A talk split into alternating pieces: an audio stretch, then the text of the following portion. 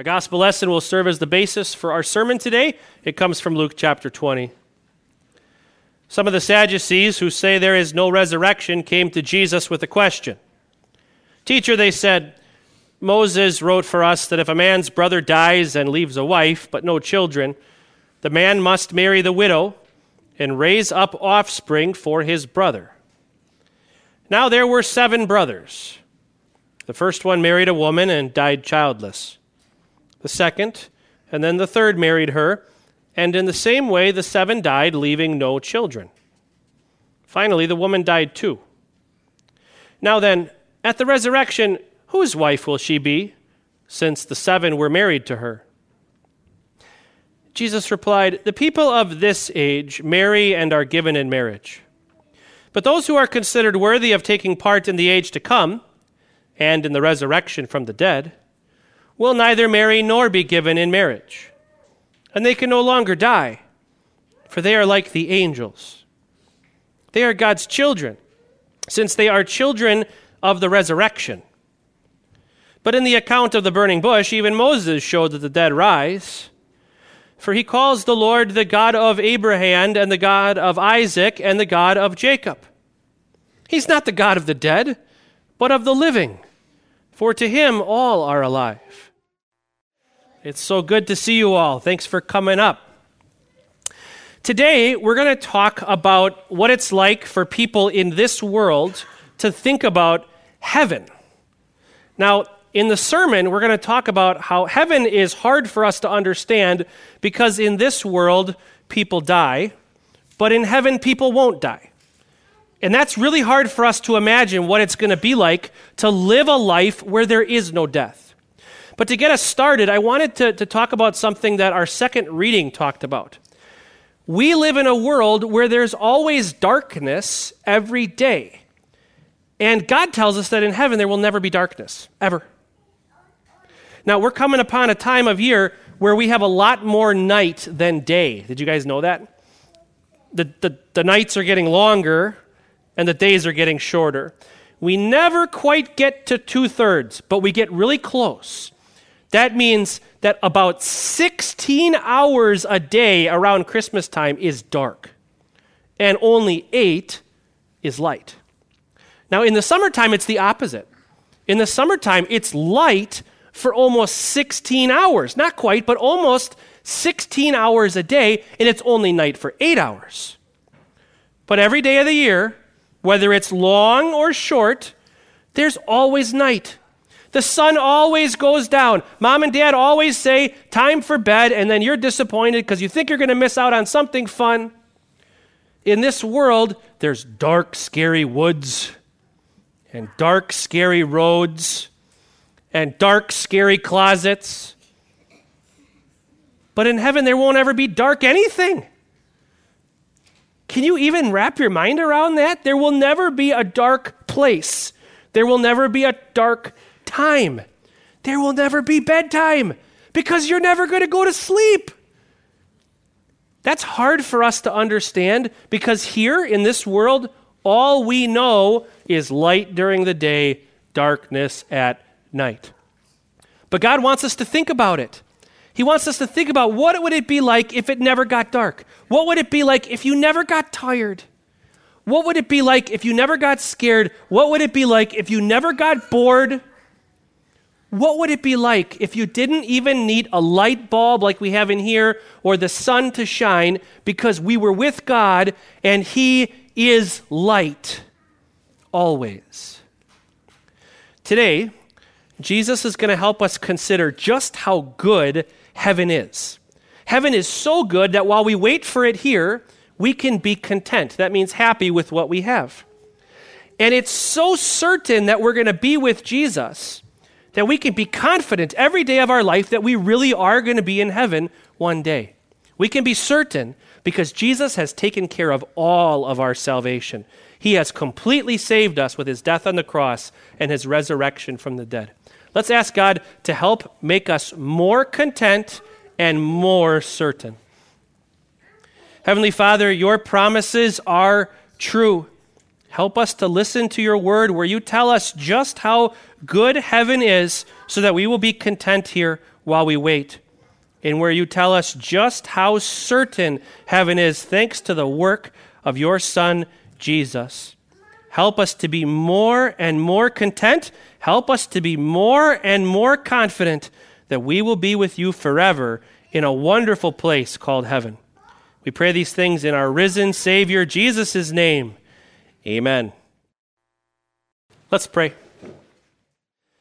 May the words of my mouth and the meditations of our hearts be pleasing in your sight, O Lord, our rock and our risen Redeemer. Amen. So, in the portion of God's Word that we're looking at from Luke chapter 20 today, we hear about this group of Jewish teachers called Sadducees. And it's interesting to note that this is the only spot in Luke's gospel where they come up. And it's, it's not so much that they were insignificant people. I mean, Jesus shows that they matter by interacting with them here.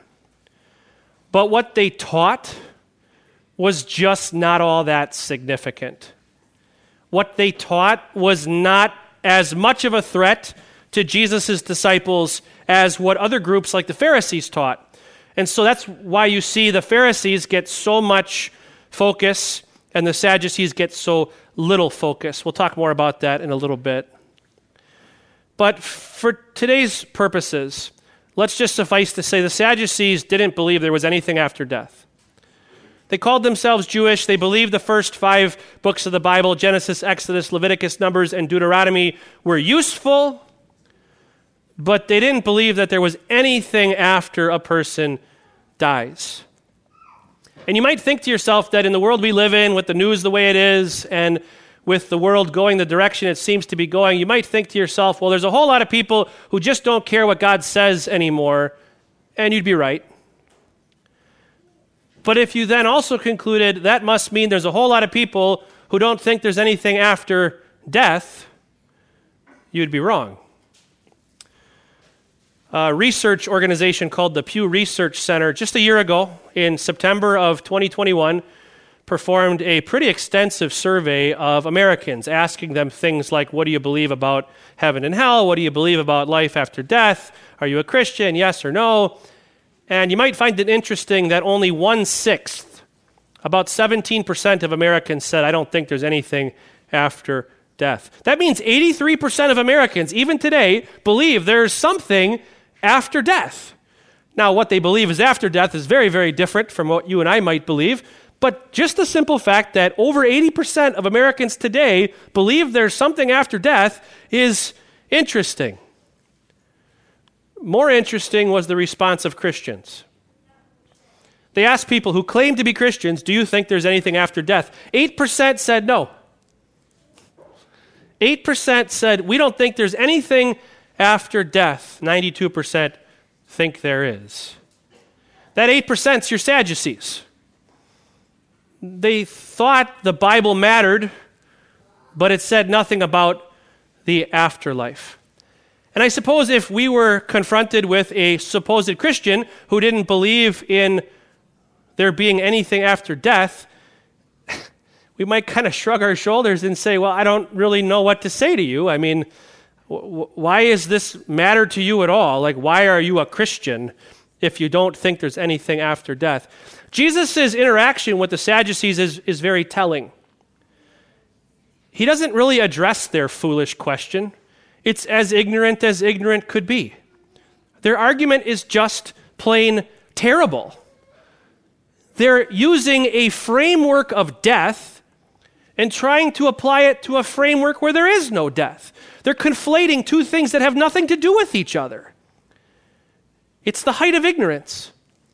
And so Jesus basically says to them, Do you guys remember when Moses was in front of the burning bush and God was sending him to bring the Israelites out of Egypt? Do you remember what God said to them? Moses was concerned. All right, Lord, I'm going to go tell these people that I'm here to lead them out of slavery. If they ask me who sent them, what should I say?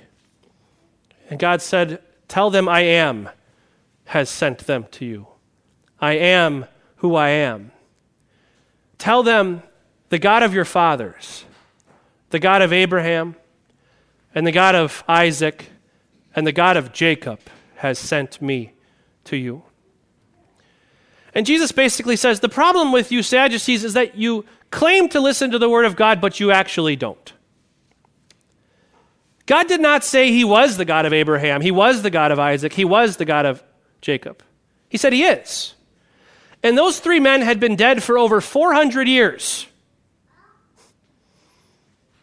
And yet he said he still is their God. And to this day, he still is. Because to him, all are alive. Death is not the end. You guys don't listen to the word of God. And I suppose if we were talking to a Christian who had a similar argument, we might approach it the same way. You, you're not listening to God, you're not listening to what he says. But there's something in Jesus' words to these Sadducees that's even more important.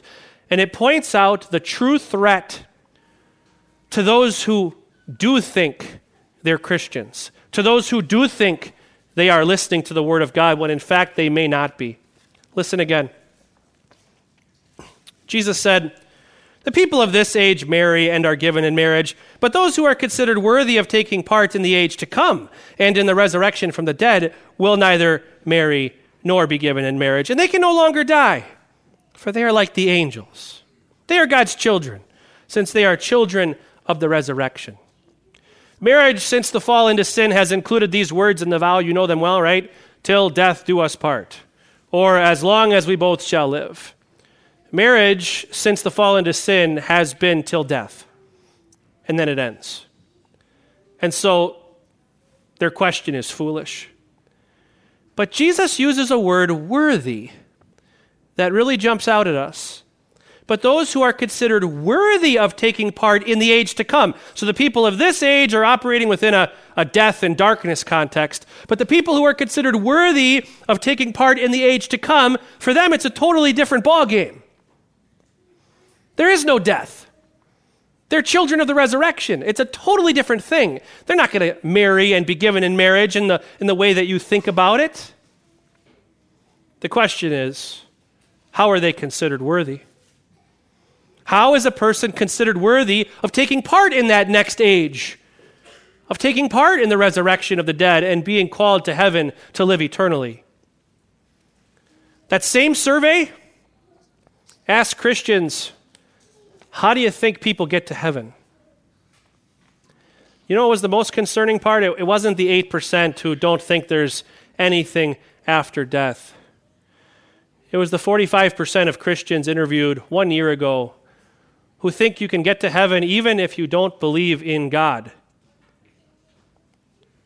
And I didn't say, nor did the survey ask, even if you don't believe in Jesus as your Savior. The survey was asking a question about the existence of God. that means 45% of Americans think that even if you believe there is no God, you can still get to heaven. How would that person who doesn't believe in God be considered worthy? Well, that's the Pharisaical approach. You see, the Sadducees just downright denied that there's anything after death. But the other people, the Pharisees, the, the, the far greater threat to people like you and me who listen to the words of God, is this alternate source of worthiness. That if God were a God worth his salt, he would look at even the person who does not believe he exists, and he would see someone who's tried their best, who did the best with what they were given that they possibly could, and surely he would be pleased enough with that, and he would let them in. The question is does that cut it? The Pharisaical approach feels good. The Pharisaical approach, even to, a, to some extent, makes sense. Our sinful hearts and our sinful minds say, yeah, that, that sounds fair. That sounds reasonable. That feels right. That if a person does their best, they should be considered worthy of eternity. But the fact of the matter is, that's not what God says. both the Sadducees and the Pharisees don't listen to what God actually says. And so when Jesus says to the Sadducees, go back to the scriptures, what did God say? The same thing is true for those who will be considered worthy. God so loved the world that he gave his one and only Son, that whoever believes in him might not perish, might have eternal life. No. God so loved the world that he gave his one and only Son, that whoever believes in him will not perish, but will have eternal life. Either this is certain or it's not. Either you can be confident or you cannot.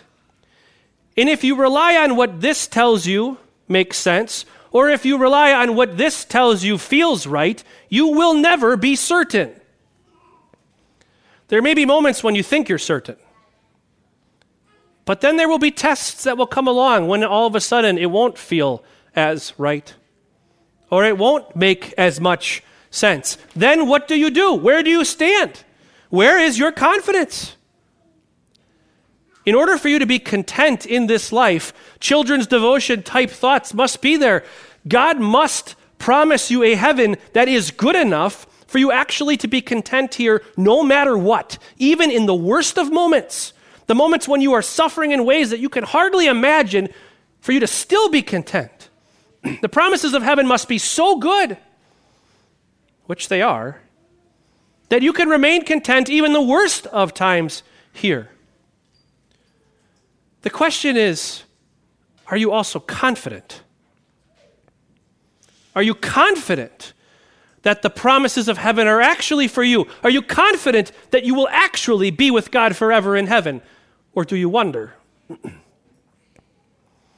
Those 45% of Americans who confess with their mouth, you can get there in other ways.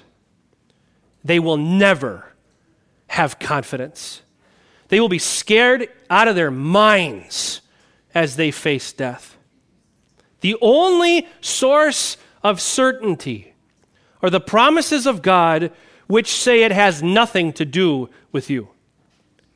Because if your salvation and mine had even the smallest bit to do with us, 0.000001%, we would always wonder how we were going to figure out a way to mess it up. And God knows we would figure out a way to do just that. We would surely mess it up. We would never have confidence of heaven. We would never have certainty of heaven. But because salvation is 100% what this teacher has done for you, you have certainty that people who rely on themselves will never have. Jesus on the cross endured the hell that you and I deserve. And then he said, It is finished. And he meant it. The work to save you and me is done. Battles may rage around God's church yet today, and God promises us that they will continue to rage around his church until the last day. But the victory is won. Jesus has defeated sin. He has defeated death with his resurrection from the dead, and he has defeated the devil once and for all. This is your source of certainty. And so today I want you to go home content and confident.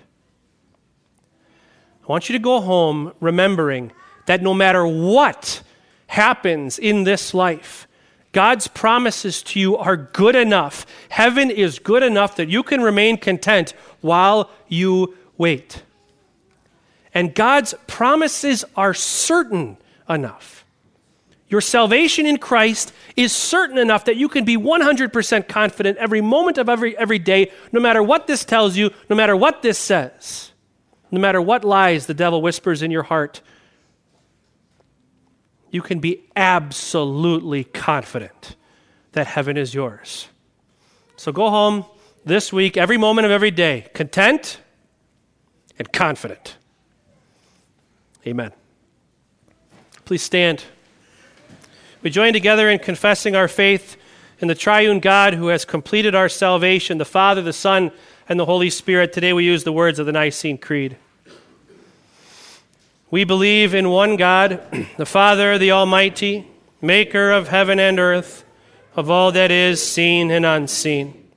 We believe in one Lord, Jesus Christ, the only Son of God, eternally begotten of the Father, God from God, light from light, true God from true God, begotten, not made, of one being with the Father.